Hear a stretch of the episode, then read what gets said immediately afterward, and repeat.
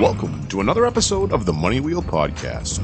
The journey to wealth starts here with your host, Don Shade.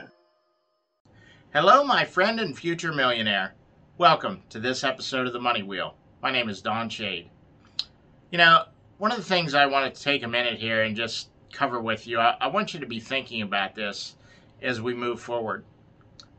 It doesn't matter how much money you make if you're not happy with the business you're building.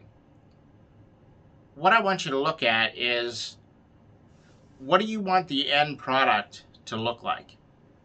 In other words, if you're offering a service, let's say you build a website or a sales funnel or you help people do something that takes your time, a coaching product. What is that going to look like? And the reason I, I want you to look at it now is because we need to know exactly what your end product is going to be so that we know how many customers you can handle. Now, if you're selling a product that is straight up a digital download and there's no no coaching, no access to you type thing, then it doesn't really matter because you can sell a thousand of them a day and it doesn't take any more of your time. Once you have it built once, all you do is keep adding content to increase the value of your product.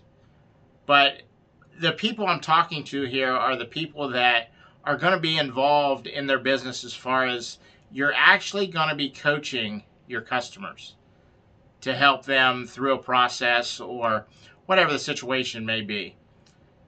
It's kind of like the business that Chris and I have. We actually get involved in building you an online sales funnel to sell your product. We take care of all the technical stuff. So, what we've done, we've eliminated that excuse for people. Now, what we figured out before we started selling all that was exactly what it's going to take time wise. And what we're looking at as far as how much money would you be satisfied with giving up your time like that? What happens with a lot of people is they'll start selling their product in the beginning and it, it'll start out as a digital product and then they'll see a money making opportunity where they can put coaching with that product and allow people to have access to them and build relationships.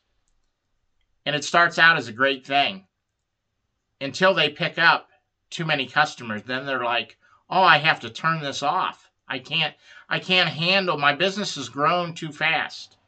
I don't have enough time to deal with all these customers. And once you have a business up and running that is bringing a good income in, the last thing you want to do is put the brakes on. So, what I want you to look at is what's going to happen from this point forward as how are we going to handle a lot of customers?